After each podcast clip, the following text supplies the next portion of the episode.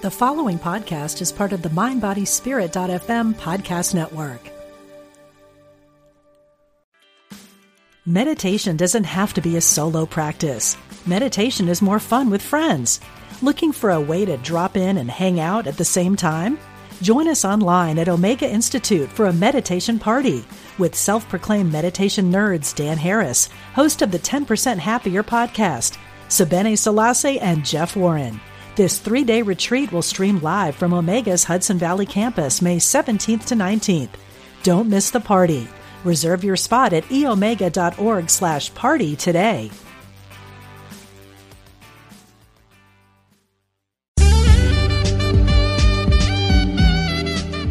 Unity Online Radio, the voice of an awakening world.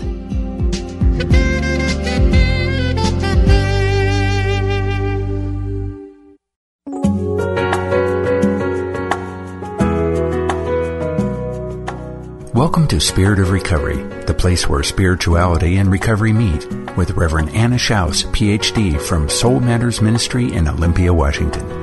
If you'd like to join in the discussion, email us at spiritofrecovery at unity.fm or call into the program with your questions. Now, here's your host, Reverend Anna Schaus.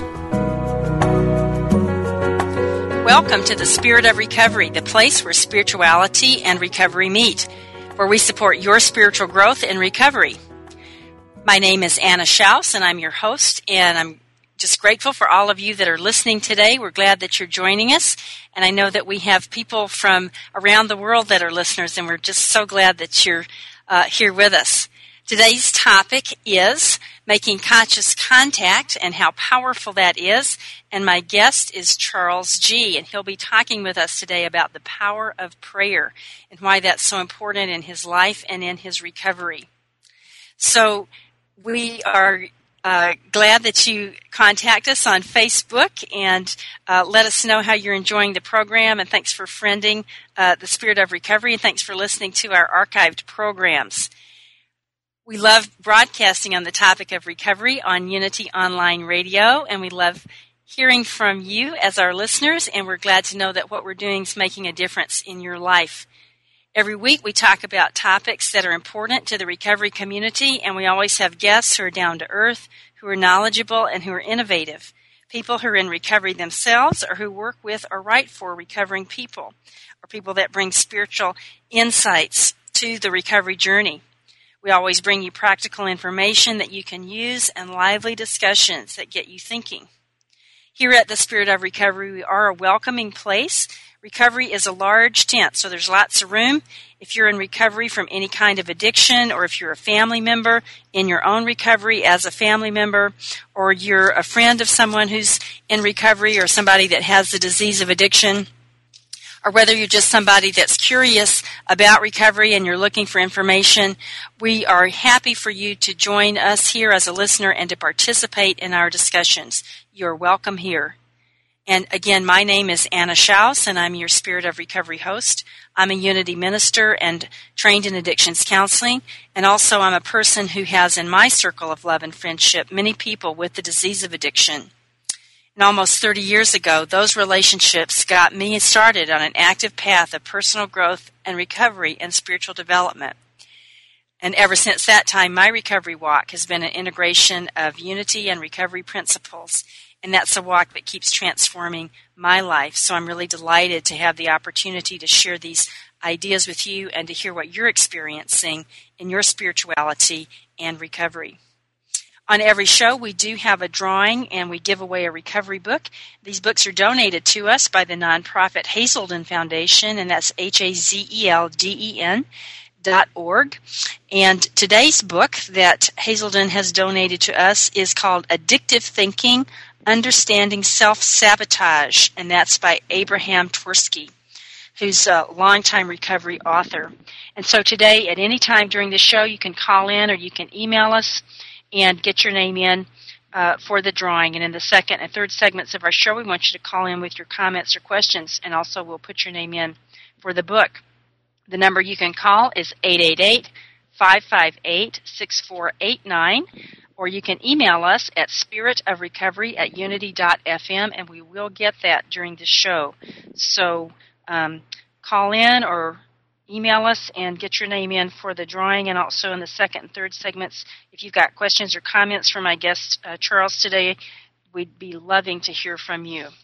So as i said today we're talking about the topic of conscious contact the power of that conscious contact the power of prayer. And my guest is charles g. Charles has just celebrated his third anniversary in recovery and he's a person who is very committed to his relationship with his higher power, and his higher power is Christ.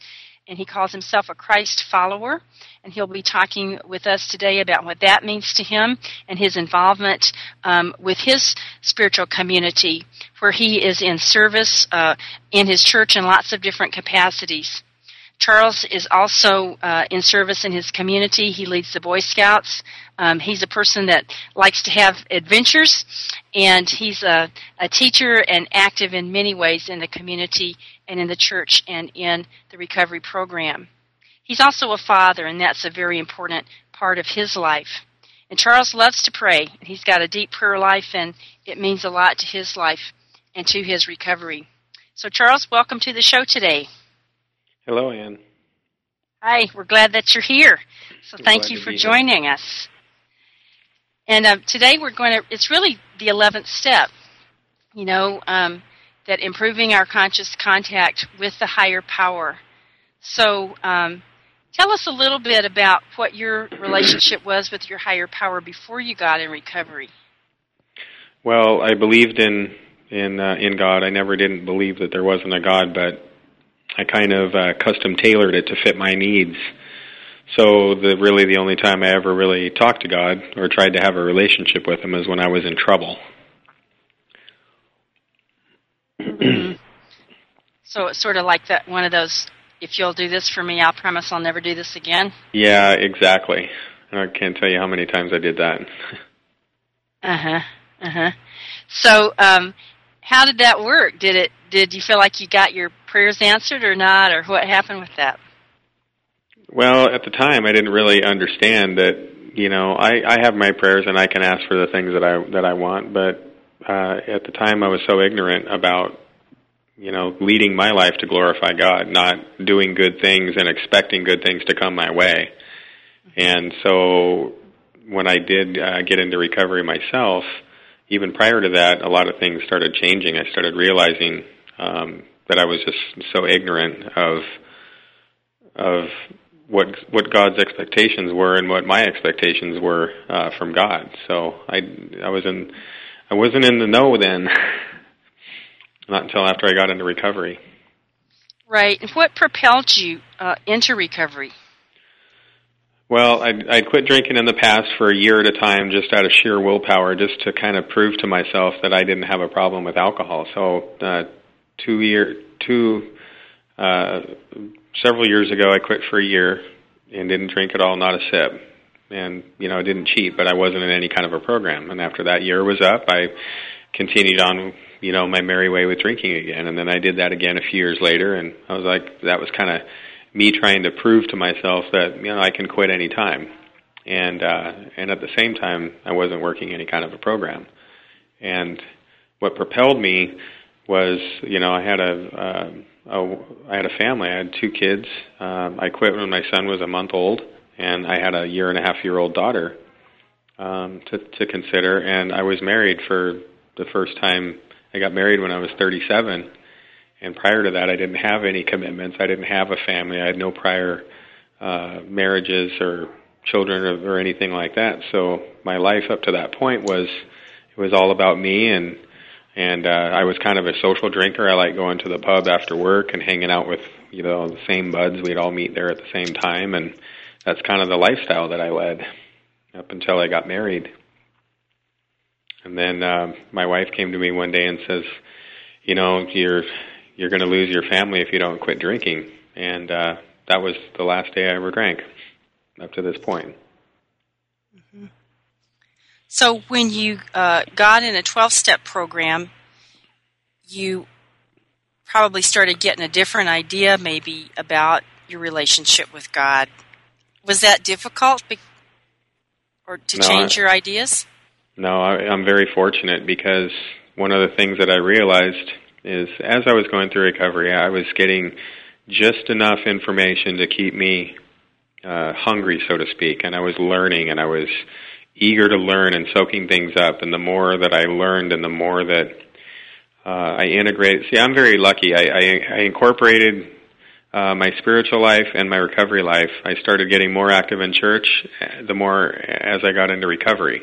So I had two two different venues to pursue uh, that are very very similar. And so I'm, I was so fortunate that I didn't have to go uh, through a DUI or inpatient care or anything like that. I had two two great programs: my spiritual program and and my 12 step recovery program, uh, and a lot of support. Right. What were some of the spiritual principles when you got into AA that changed things for you? Well, I'm a I'm a firm believer in the in the 12 steps, and I and I and I read the Bible a lot, and I and I can pull those twelve steps out of the right out of the Bible. So even though they don't call uh, AA a spiritual program, it's to me it's very very very uh, spiritual and very personal, and it's you know completely laced with with God, and that helped a lot because. Um, what I did is, as I was growing, I was learning more, and like I said before, I, w- I was soaking up information like a sponge, and I kept wanting more, and I and I developed this this thirst and this longing for uh, the life that that I that was intended for me, not the one that I chose to lead, and that was kind of the big the big turning point for me is that you know I'm I'm supposed to be here to glorify the Father, not the other way around, and I started realizing different different things and kind of getting bits and pieces as I went through uh, the recovery process and starting with step one. And that was the beauty of that program is that you start here and then you move on here and then you move on here and it just kind of lays it all out for you. And when you have a, uh, a church family uh, to rely on and people that uh, we call accountability partners that contact you daily, uh, just like a, a sponsor would in any kind of a program, pretty soon you get all these people around and you start surrounding yourself with all this love and all these people and all this prayer. And you know before you know it things are happening in your life that are absolutely amazing. And i'm a i'm a hindsight kind of a person. I always look back and i can look i can look at where i am today and i can look back uh, a week uh, a month two months two years and i can look back and see the growth and the progress and the changes that have occurred and and and see actually why they took place. So you believe that the power of prayer really supported you in making those changes? Well, the power of prayer didn't really hit me hard until um, I started going through the divorce process, and um, about uh, almost a year ago, I started going through a separation and a divorce, and I had one of two ways that I could go. I knew it in my heart. I was either going to start drinking again and and go down a terrible terrible path or I had the option to turn to God and turn and and luckily I had a lot of support and and what it did is going through the divorce strengthened my relationship with God because I needed him. And I told him that I needed him and he was there for me. And helped me in so many ways. I, I could go on for hours on the things that have occurred uh, that I know that were uh, God speaking directly to me or working in my life as a result of me asking for simple, simplest prayer ever. Father help me or God help me, however you want to say it. And that's that was where everything started. What's one thing you could tell us about that you were clear that was God helping you in that process? Well, for for a long period of time, uh, I prayed to God to work out my marriage because I know that uh, God, you know, wants to keep the family together and unified, and that's what that's what I wanted to do. So I was very, um, very, um, uh, what's the word I'm looking for? I was very, very much wanted to make keep my family together for my kids' sake, and to be a strong husband and a and a good father, and and a good uh, Christ follower, a Christian man, and keep my family together. And those were my prayers. And am I upset at God for not answering my prayers? Absolutely not, because um, you know, I'm only one piece of the equation, and I can't speak for my uh, for my ex-wife, but I, I believe in hindsight that God was leading me down a path, and He kept me safe through all of this because I could have easily gotten tripped up, and He kept me safe. And and there was many moments that um, I knew that He was uh, talking directly to me. There were some that were so clear I could have I could have I could have sworn that He was standing right next to me, and that's how close I felt, and that's how powerful the the experiences were that I had, and I had several uh, through that, and it was exactly what I needed uh, when I needed it. Right. So when t- when was the time that you really felt that presence so strongly? Well, the first time was when I was actually still married, and uh, ironically, I was sitting in church, and I was. It had nothing to do with the sermon or anything, but uh, I don't know why why he told me it at the time. But God, uh, for some reason, it was very clear. He very very clearly spoke to me, and and I was zoning out in the service anyway for one reason or another. And God said, "You know, Charles, you're a good man. I've always been there for you, and I will always be there for you." And He said that to me, and I wrote it down, and I couldn't believe it. I didn't understand the meaning at the time because that was before I was even going through, before I even knew that I was going to be going through a separation and divorce. And then a couple months later, a very similar uh, message came to me in, in a different place. Just and it was so strong and powerful. I tried to discount it for several weeks, but then it, I just couldn't.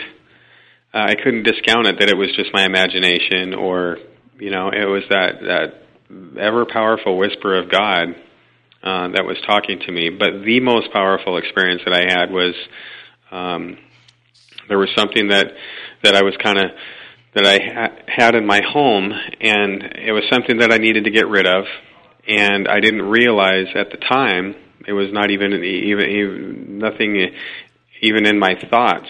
But there was something in my home, and it was really weird. I I, I woke up one day and I said, you know, I got to get rid of this this box, these items that are in my house. I don't want them here. And I went and threw them in the garbage. And as soon as I walked up to my driveway and stepped inside my house, um, I felt God's presence, and He said, "You know, Charles, I'm gonna, I'm going to, I'm going to take you down the next step." He said, "You're here, and I'm, and and I'm going to show you the path that you need to walk." And it was so, it was so eerie. It felt like He was standing in the kitchen with me. That's how powerful it was. And He told me that everything was going to be okay because the biggest thing for me was. Uh, and I don't know if it's true of other people, but the, the hardest thing for me is giving up that control, is being able to say, you know what, I'm done doing things my way. I'm going to listen to uh, the words that are in the Bible. I'm going to listen to my peers that are in the church, my peers that are in, in the program, and I'm going to not do things my way anymore. I'm going to do things the way God wants me to do. And at that point, that was a, a life changing experience for me because I was no longer trying to do everything that I wanted to do and do things my own way, and that's a really a really hard pill to swallow for uh, a man like me who. Uh, when they were drinking, the world revolved around me. My ego was so big it couldn't fit through the door. I mean, those kind of things, and being able to completely turn my life and my will and and everything that I had and was over to my higher power was a huge, huge step. And as soon as I did it, the very moment that I did it, it my life changed. I was calm. There was peace. I was happy. Um, even in the even in even in the midst of a of a of a divorce that involved you know younger children, I was I was I was okay, and and God reassured me that he that I was going to be okay, and He was going to be there to help me. Charles, thank you so much. We got to have to take a short break, but hold that thought. Oh. I want to finish that when we come back. This is powerful okay. stuff you're sharing with us.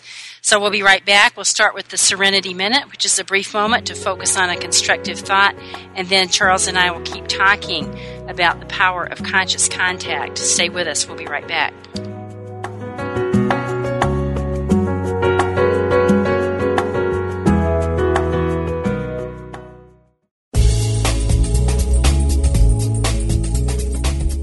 Our goal at Unity Online Radio is to continue expanding our spiritual programming and growing our listening audience.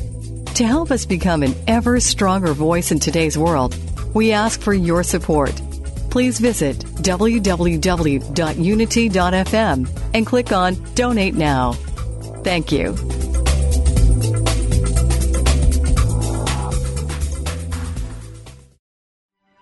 Affirm the good that flows within you and stretch to reach your divine potential with daily inspirational messages from Daily Word.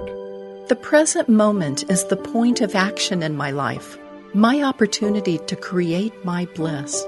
There is no need to ruminate on the past or daydream about the future when I can do something constructive with the now. Taking advantage of the present moment is like waking up in the morning. I'm no longer in a dreamlike state Instead, I'm fully awake and aware of what is before me. Why postpone the life I desire? Right here and right now, I can begin creating it. That may mean making a business plan, enrolling in school, or moving a relationship to the next level. Whatever my dreams, I can advance them in the present moment, guided and supported by God I live my best life now. Daily Word Magazine is now available in a digital format. A one year subscription to Daily Word Digital Magazine with audio is only $9.95. That's less than 3 cents a day to start your day right, centered and connected to the truth within you. To learn how you can subscribe to this online interactive magazine, go to www.dailyword.com.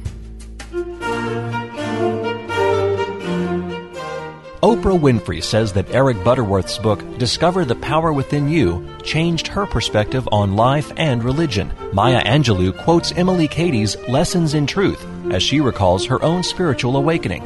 What do these books have in common? They are Unity classics. Join Reverend Laura Beth Gilbreth, Minister of Unity Transformation, Thursdays at 10 a.m. Pacific, 1 p.m. Eastern, for Hooked on Classics, exploring Unity's classic books. Each month, you'll be able to follow along and contribute your thoughts, questions, and ideas as we examine a different classic Unity book.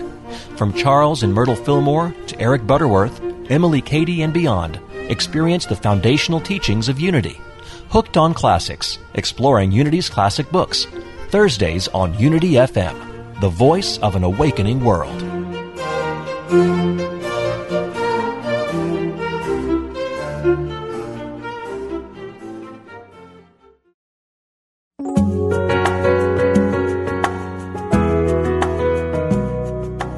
You're listening to Spirit of Recovery, the place where spirituality and recovery meet, with Reverend Anna Schaus, PhD. If you'd like to share your questions, comments, and experience with today's topics, call us now or email us at spiritofrecovery at unity.fm. We now return to Spirit of Recovery. Welcome back to the Spirit of Recovery. We're really glad that you're listening with us today. And if you're just joining us, our topic is the power of conscious contact. And my guest is Charles G. And Charles is in a program of recovery. He just celebrated his third anniversary and he is committed to his relationship with his higher power and prayer is a real important part of his life so charles has been sharing with us uh, how prayers helped him uh, get through a difficult time as he was getting a divorce and how uh, he really feels god's presence in very palpable ways. So before charles and i keep talking about this topic take a moment with me to join in a moment of contact with our higher power in the serenity minute. And I invite you to take a moment to relax and simply focus on a constructive thought to allow your mind and your heart to open and be refreshed by that power of the Spirit that lives around us, within us, by whatever name we call it. So today I invite you to hear this constructive thought and help it let you relax. And here it is. Today I make conscious connection with my higher power. Today I open my mind and my heart and make conscious connection with my higher power. Thank you, friends, for joining me in the Serenity Minute. So now we're back with my guest, Charles G., and we're talking about the power of conscious contact. And right now is a great time to give us a call at 888 888-55-UNITY. And that uh, number, again, is 888-55-UNITY. Or you can email us at spiritofrecovery at unity.fm. And we will get the email here. We, uh, we'll check the mail. And so if you have a comment or a question for Charles, we'd love to um, have that. And also, we'd like to put your name in the drawing for our book that's donated to us by Hazelden Foundation. And the book today is Addictive Thinking um, Understanding Self Sabotage, and that's by Abraham Twersky. So give us a call or send us an email. So, Charles, you were telling us uh, right before the break about some wonderful experiences that you were having with your higher power, um, with God, and talking about how you really felt surrendered and at peace, even though you were going through a difficult time and a divorce, but you felt God really speaking to you and reassuring you. So, how is that that you think? How how is it that you think you feel so close to God? What is it that is this something you do, or I don't know? How does that work? Well, one of the things, Anna, is that uh, my men's I, I joined a men's uh, Bible study group um, a couple of years ago and became very. I, I went kind of on a whim and really, really enjoyed it so much that I just kept on going, and that's been a big a big part of my life, even more so than going to, you know, say the church service. The uh, getting together with ten or eleven men and we're all bearing our souls to one another to me is a huge, huge benefit. Uh, it's very much like being in um, in AA in my recovery program. You get around and you get close and personal with the people that uh, that are there, and for me, we did a Bible study um, when I first started doing it. I started, and it was studying the life of David. And as we read First and Second Samuel, um, I realized that God doesn't expect us to be perfect. He knows that we're going to make mistakes. He knows we're going to slip up. But uh, and, and so you know, me being who I am, I you know I make mistakes and I slip up here and there, and um, and then I realized, uh, getting further into it, that you know it's not about so much uh, that we're gonna that we have to do everything right or we're obligated to pray every day. You know, I I I never wanted to be one of those people that says, "Oh, I got to pray today." You know, it's one of those things I have to do.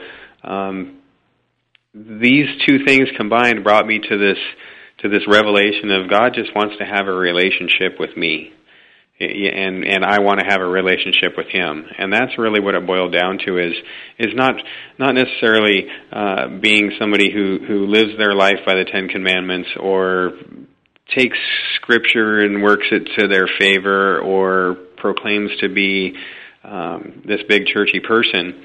And I realized that really you boil it all down and it's about a relationship. Uh, just like you would have a relationship with a really close friend or a spouse uh, or a family member. Um, that's how my relationship is with God. I talk to Him every day because I want to. I, I and if I don't, I, I it's one of those deals. I kind of get a little antsy. I get a little irritated if I don't, if I haven't taken time out and maintained that relationship. So it boiled all down to me eh, to a relationship, a real plain and simple and, and a friend of mine told me one time at, at my men's group, he says, you know, God just you, you, you talk to God like He's your friend, like He's right there next to you, like you're just going for a walk down the down the street or whatever. And that's really uh, a good way to look at it. It works for me anyway. I'll put it that way because now. Um, you know, instead of feeling like, okay, I have to be at, at home and sitting and, and without any distractions, uh, it changed my pers- perspective to, to be that, you know, I can be just spending some time alone and having a conversation with God, and that's my relationship. That's how that works. And so that was really the uh, the key for me, uh, for me seeking out that that that relationship because I needed it.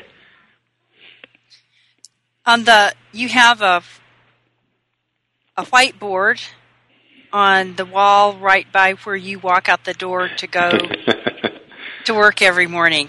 Tell yeah. us about that. Well, I I put that whiteboard up um, when I was going through my divorce because I started off with uh, a simple prayer on there. It, it was uh, Father, forgive blank, and you fill in the blank with whichever person, and it says, help me to. Um, oh, it says, Father, I forgive blank. Um, please help me see them through your eyes and pray a blessing of righteousness, peace, and joy upon them.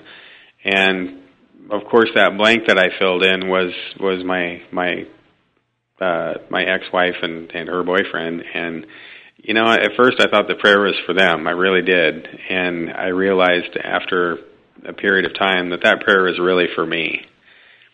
And anyway, that's how that whiteboard started out because I'd look at it every day and it would remind me to pray blessings over the people that I really didn't care for in my life at that time. And then then it started being um more of I can pray for anybody about that. And then I started adding other things to it, uh, surrender, uh, things that I would pick up here and there, uh, either through service or listening to the radio or um, different different things that I would want to be uh, tuned into. I, I read the uh, John Eldredge book, Wild at Heart, and there was a lot of things in that book that I wanted to write down and remember that I could look at. It's the same thing as writing a sticky note and putting it on your mirror, something that you want to look at every day and I go through and I erase things, and then I add add new things, and then erase, you know, over time. So it's kind of like an ongoing uh, process. And you know, one of the things I wrote on there is, "What am I afraid of?" I read something in the John Eldredge book about, you know, what are we afraid of, and you know, a whole bunch of things like that, just things to get keep me thinking, and it's changing all the time uh, as I kind of process or go through one topic and then kind of pick up on another one. So it's it's helped me a lot because it's something that I have to see every day, and I look at and it's always changing. So it's not like you, you walk by it and pretty soon you just tune it out because it's like a piece of furniture. You just keep walking by it so many times that you don't even notice it anymore. So that's why I always keep keep adding adding and and taking things away from it so that I'm well, what's up there today, you know, kind of a thing, or what did I write up there that I need to look at.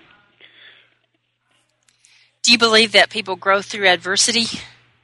Oh, yeah, I think we've had a few discussions about that, and uh, I can guarantee you that uh, for me and every experience that I've ever had with any with myself or any other human being is that's when the most growth occurs is during a period of adversity, and I'll tell you why. I believe that because if uh, say say that when I was drinking. Um, you know, nothing bad ever happened. I never got a DUI. I never got in trouble at work. Uh, I never got in trouble with my spouse. I never, nothing really bad ever happened to me while I was drinking. Say, let's just say, for example, that nothing did. Why would I want to change that? Um, but instead, you know, I was faced with the prospect of losing losing my children and also losing my marriage. Well, I did end up losing my marriage, but at the time I thought that was a disaster, but the blessing was is it made me a better father because I was there a hundred percent for my kids. I had the relationship with my children today because I don't drink. I would have never had that relationship had I maintained uh, drinking and there was no adversity. So I'm a huge, huge and firm believer and strong advocate that through adversity is when growth occurs because we realize that um, something's not right in our life and there's something bigger than me and you need to reach out. Now, some people are have a really hard time reaching out to others uh, for help, uh, whether it be their higher power, God, uh, or whether it be a friend or a family member. A lot of people have a hard time just, you know, I really need to talk to you. I got something that's on my mind, and I just have to talk to somebody about it. Uh, some people might be able to do it through counseling, but unfortunately, I feel there's a lot of people that really have a hard time opening up in that way. Uh, for me, it, it, it, it's pretty easy, and going through all this adversity and going through a um, a divorce, it made me reach out and I said, "Man, I got to talk to people. I got to I got to get out there and and tell you know get connected." So I don't become an introvert and and kind of implode. And so all this adversity that happened with me recently has caused me to do a tremendous amount of growth because if everything was just going along uh, on its normal routine and there was no strife involved, um, I wouldn't have been put in a position where I where I had this hunger and this thirst for God and and realized that I needed Him uh, to get me through this. One of the things you say is uh, is that sometimes when you're in a bad situation and you're feeling uncomfortable or unhappy with it, you one thing I've heard you say is that you you'll say to God, "I don't understand. Show me what I'm to learn." Yeah, that's that's true because I have to be you know, part of being a human being is we expect to understand everything. Uh, me personally, I, I expect to understand everything that's going on all the time. And I've learned to believe that it's okay not to understand everything that's going on, and that was part of the this letting go process from before. It's being able to um, just live life, ask God for uh, to for direction. You know, they're they're not fancy prayers; they're simple, and God understands what our meaning is when when we pray to Him, even if we can't find the right words. And for me, it's like, you know, show me the next step. You know, what, what will you have uh, me do today? And I believe that God will guide me and and tell me the things that I need to do. Do I help this person? Do I not help this person? He gives us just the right prompting or the right feeling in our in our in our heart uh, on what we're supposed to do. I believe that. I know that before you and before you got into recovery, as you said earlier today, that you were in church a lot, but um, how did that work? How could you be uh, a, a church goer and that be a, an important part of your life at that time, but you you were still um, active in the disease of alcoholism? I mean, when you'd sit there in church, what was it meaning anything to you, or what was going on for you with that? Well, for me, that was it's kind of hard to explain, but I'm going to do the best I can. For me, it was um, I would sit at the service, and I, I was kind of uh, having having a mask on Sunday at church. You know, I was having the perfect life, and everything was perfect for me. And you know, as soon as I uh, left the parking lot, it was you know kind of a different lifestyle. Um, I acted differently and things like that for a long time, and it was more out of shame. It wasn't trying to be a big shot or anything. It was just out of shame. But fortunately for me, just by going to church, at the time was planting seeds. I, I wanted to go. I loved going, and I never missed, even though I was still actively drinking. There was a reason for that. There was a reason why that why that seed got planted. Why I ended up at the, at the church that was also the same meeting place as my recovery program when I was in uh, Gamblers Anonymous, because I used to have a huge gambling addiction, and uh, I was going to Gamblers Anonymous, and I asked one of the uh, one of the main people there that, that chairs the meetings, and I said, "So what's this church like? Is it a you know is it a pretty good place to to to go to and do service?" And and they were like, "Oh yeah, you know you got to go see this pastor and listen to him listen to him talk." So the next Sunday, I went to uh, the service, and it was Pastor Tim White, and um, I was completely captivated. Uh, the man had a way of speaking, uh, very soft spoken but very powerful, um, very down to earth man, and I was captivated. I was just from that point on, I had to go. And even though I was still drinking, I was still getting the message. So it was that whole process was planting those seeds. I was hearing the things that I needed to hear, and at the time, my attitude was, well, you know, there's no harm going to church. I'm going to take from it whatever I can, and you know, my attitude was I'm going to take what I can and and I'll gain something out of it. You know, I'll gain some kind of knowledge. And then the more I went, the more I started realizing that that my life wasn't. It was a, it was a long process, like a growth process, uh, like watching a child uh, having a baby, and then they learn how to uh, crawl, and then they learn how to walk, and then they learn how to talk, and going that that was kind of like me going through church and part of the the downs the the hard part for me is that I've been going to church my whole life, but never really.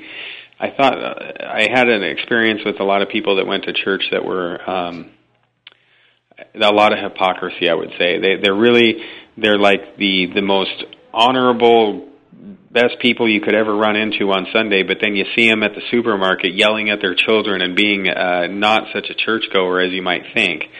And so that turned me off at an early age that people would do that. So I didn't take it very seriously. And you know, going through that that growth process, going from you know infancy and and I'd I'd say now at this point where I'm at, I'm probably just a teenager at best. And I started realizing that we all have our our, our own walk, and I am nobody's judge and uh, I used to be able to judge anybody. and I realized that the only person that I needed to be concerned about was me, and I learned about forgiveness and I learned about humility. I learned about grace.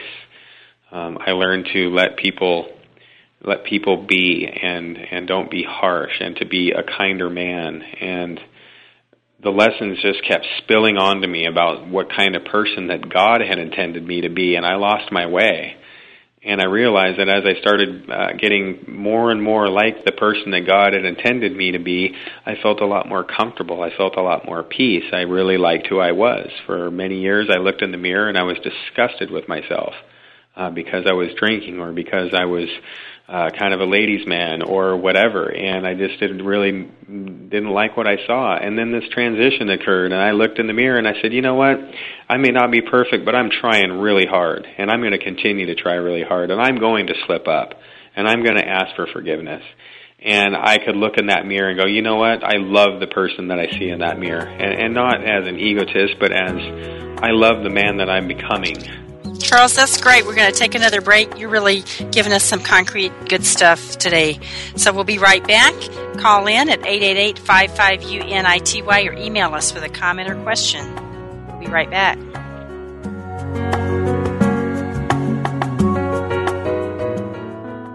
Do you sometimes feel as though the door to happiness has closed and there's no other door in sight? In her book, Ask Yourself This, Unity Minister Wendy Craig Purcell reminds us that everything happens for a reason. We've all experienced situations which felt like anything but good. We may have lost our job, or gone through a divorce, or experienced some other dark night of the soul. Yet those very experiences, when met spiritually, can lead us to a much greater good. The lost job can be what finally motivates us to discover the work that truly feeds our soul.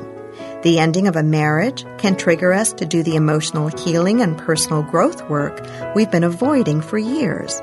Every one of us can look back at negative or painful experiences in our lives and say that they turned out to be the best, worst things that ever happened to us. For more insight from Wendy Craig Purcell, read Ask Yourself This from Unity House Books. If you're focused on getting the right answers, Ask Yourself This emphasizes the importance of asking the right questions. Order your copy today at www.unity.org.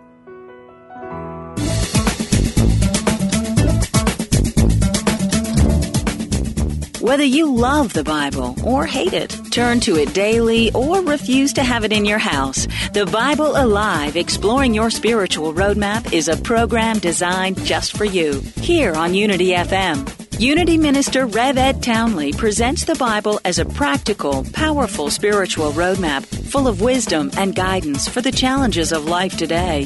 A roadmap for your spiritual journey. Isn't that just what you are seeking? Join us every Wednesday at 3 p.m. Central Time, 4 p.m. Eastern for the Bible Alive Exploring Your Spiritual Roadmap with Rev Ed Townley, only on Unity FM, the voice of an awakening world.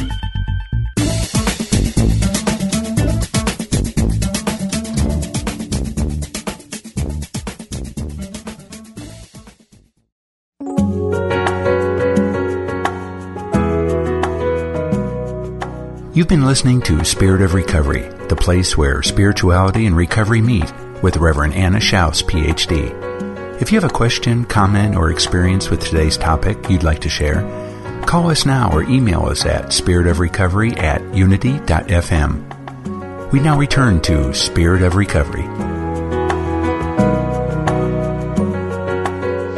Welcome back to Spirit of Recovery. My name is Anna Schaus and I'm your host. We're glad that you're with us today. If you're just joining us, our topic is the power of conscious contact. We're talking about the 11th step and the power of prayer. And my guest is Charles G. And Charles is just celebrating his third anniversary in recovery. And he is very committed to his relationship with his higher power. And he is very much uh, uh, interested in the power of prayer. And he uses that in his life and um, has had many experiences with feeling God's presence and care for him. And we'd love to hear from you at 888-55-UNITY. You can call us and for a comment or a question, um, or, or you can email us at spiritofrecovery at unity.fm. So, Charles, before the break, you were telling us about uh, your experience in church before recovery and after recovery and how that how recovery changed that for you, how church, going to church even before you got into a 12 step program was planting a lot of seeds for you and how you uh, have, did learn and keep learning a lot of things about spiritual principles and the spiritual life that, that changed your life.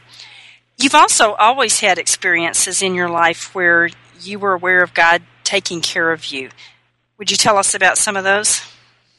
Well, at the time I didn't know it, and um, only when I started actually seeking that relationship with God did I realize uh, where He'd been working in my life in the past. And a lot of people have told me to keep journals on things, and so I started doing that actually fairly recently, within the last five or six months. But as I look back in my life, there's been uh, several occasions where I, I know for sure uh, that I should have been dead and realizing that, I always knew that there's something out there for me. I have a purpose. I have a calling in life, and and I don't need to know what it is, but I know that God is going to use me or is using me somewhere. Uh, that's very important, and and that I get a lot of uh, satisfaction out of knowing that, that there's a purpose and there's a use for me. And uh, again, getting back to more and how I know that is because uh, more recently, probably about about three years ago, I was I was building a 16,000 square foot house, and it was huge. And uh, there was 12 of us that were tipping up a wall, and we had uh, wall jacks and some safety gear and stuff there. And we started tipping up this wall, and realized that it was uh, top heavy, and the wall came crashing down. And it probably weighed about somewhere in the neighborhood of 6,000 pounds. It was huge, and it was soaking wet and uh, it was literally about 42 feet across and probably about 30 some feet tall. And just before we started tipping the wall up, for some reason, just out of I don't even know why I did it, but there was some uh, doubled up two by eight blocks uh, that were about four feet long, and I kicked them underneath uh, the wall as we were starting to lift it up, and they just happened to be there. And I kicked them underneath there, and I couldn't tell you why. And I still didn't understand why until uh, years later. And so we started lifting up this wall, and this wall came crashing down. And the big problem was is that nine of the twelve men that were hoisting up this wall just took off and started running. Uh, and three of us that were like, "What? What? What happened? Where'd everybody go?" Well, we ended up getting crushed by this wall, and um, those blocks that I kicked onto the wall uh, probably saved my head from getting squished like a grape uh, on onto the floor below and uh, there was a gentleman that was next to me, and my head literally um, landed right between uh, uh, two two wall studs, and had my head been uh, two or three inches to the left or to the right, I would have been smashed. My head would have been completely squished, and I walked away from it and I was at work the next day. I was a little sore and banged up, but I, I was at work the next day and and I didn't realize it at the time, but looking back, it wasn't my time yet because I could have easily died in that accident and no one no one would have thought it was a a freakish thing or it would have said, "Yeah, it was a construction accident. Wall fell on him and killed him." It wouldn't have raised a lot of eyebrows as to being some freakish accident. I don't know if I'm explaining myself correctly, but anyway, I could have easily have have, have been killed, right. and and it would, just wasn't my time. And as I and as I got into recovery and started getting a, a, a closer relationship with God, I realized that there there's a purpose for me out there, and my time hasn't come yet to pass on uh, in into the spiritual realm.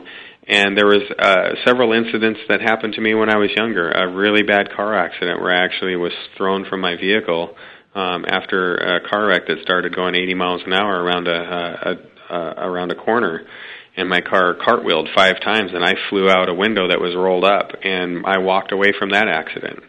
Um, there was a surfing accident that I got into that I should have been killed. I got uh, tide caught me, and I was washed in front of a big cliff where the waves were crashing in. And it was the nastiest, gnarliest day you can imagine and I could have easily been killed, drowned, smashed up against the rocks. I could have died any number of ways. and instead I was rescued.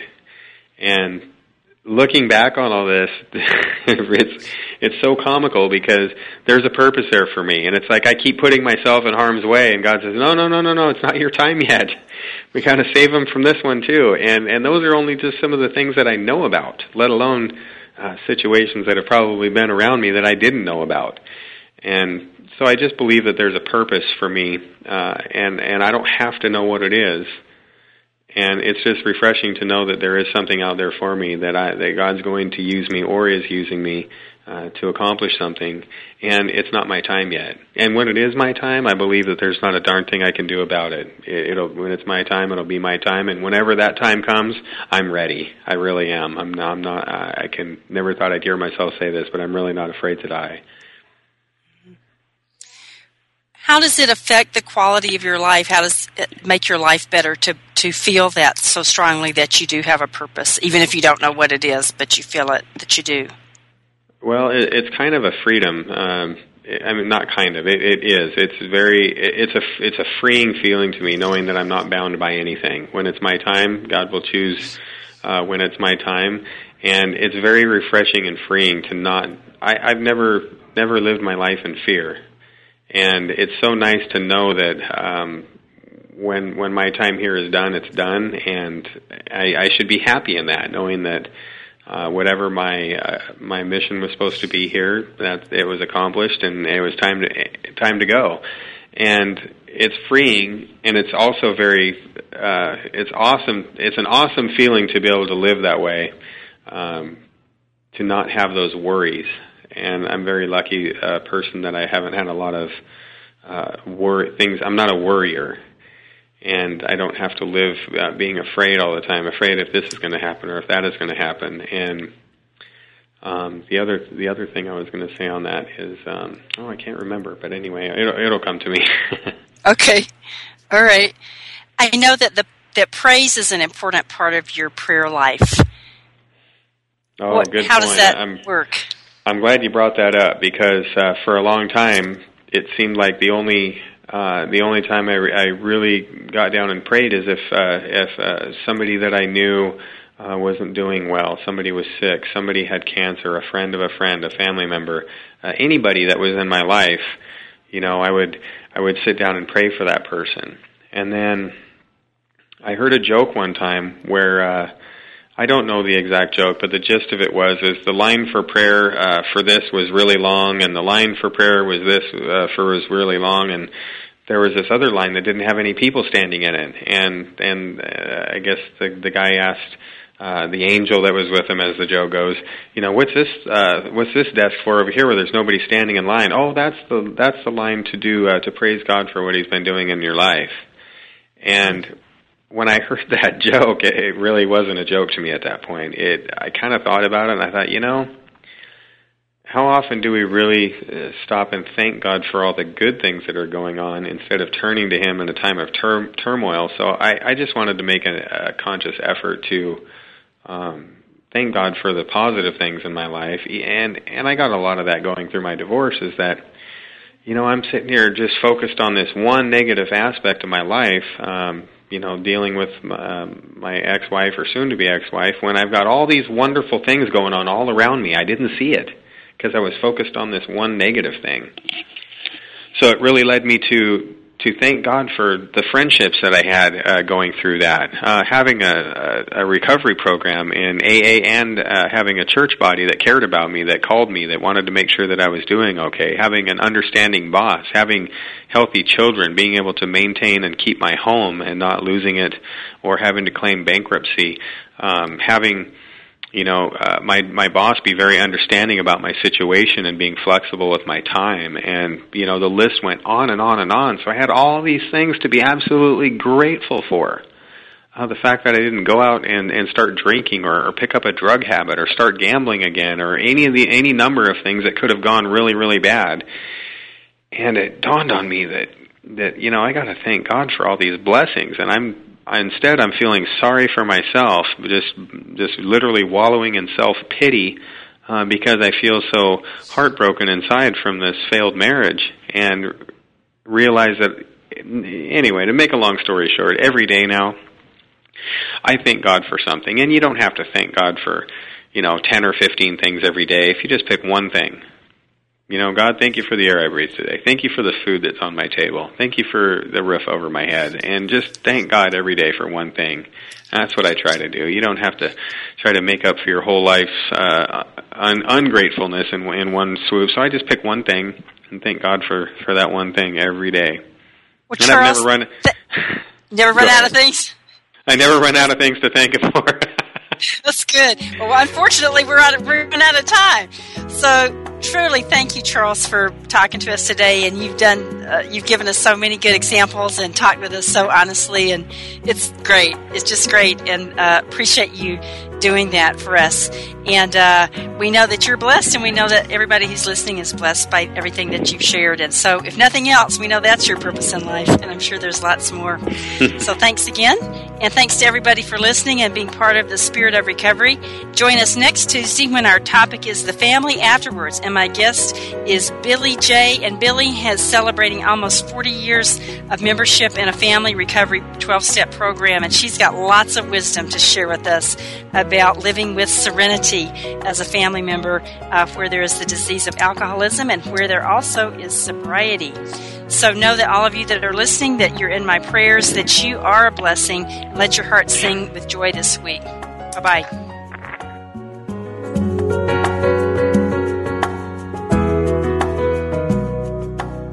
Thank you for tuning in to Spirit of Recovery with Reverend Anna Schaus, PhD, and her guests.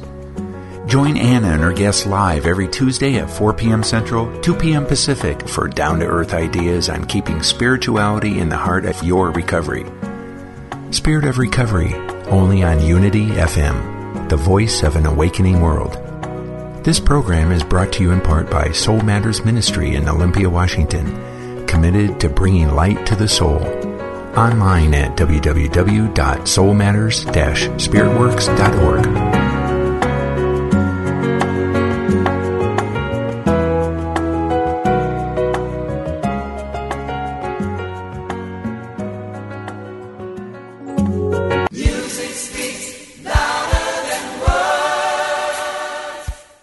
Music Speaks Louder Than Words is an inspiring, informative, and fun hour of uplifting, heartfelt music and commentary that delivers a powerful message of love, joy, and oneness. It will keep you smiling and singing along. Your host, Dale Worley, is alive with the Spirit of God each Thursday afternoon at 1 p.m. Pacific, 4 p.m. Eastern, with Music Speaks Louder Than Words. Music. It's the only thing that the whole world listens to.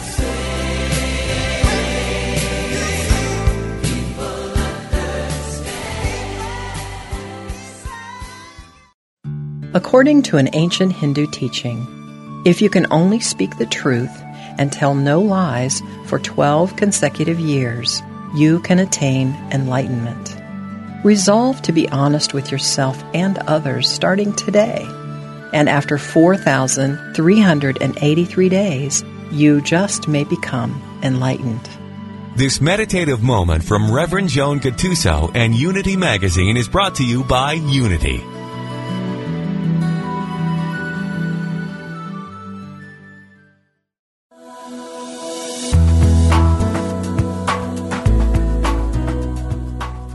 Feel undervalued, disconnected, or simply overwhelmed at work or in your business?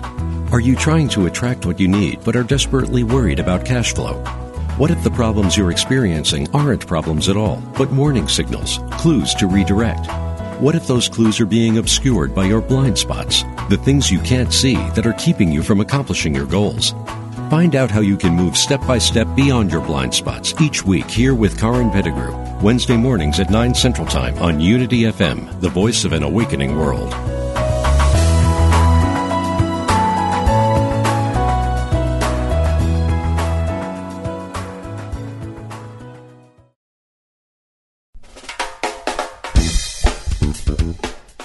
Are you searching for some levity and humor on your spiritual path? Then come join us for Unity Happy Hour with your hosts Ogan and Jim. Each week, these ministerial students from Unity Institute and Seminary have spirited, humorous, and somewhat irreverent discussions about current events, family, culture, and really anything under the sun. set against a backdrop of spirituality and personal growth.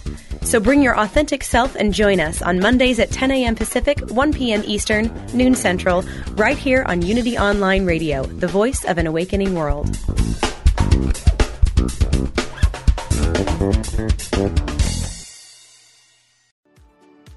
Do you ever feel that calling that you should be doing more with your life? If you're unhappy with the status quo, I can help. My name is Elias Patras, and I'm an intuitive motivator, psychic medium, and motivational speaker. I know that feeling, and on my podcast, Your Inner Voice, I can help you answer that call to step into your life's purpose. I will show you how to recognize and listen to the signs and signals that are all around us and help you tap into your intuition. Join me for the show here on the mindbodyspirit.fm podcast network and wherever you get your podcasts. Let's connect, educate, and grow on this journey together.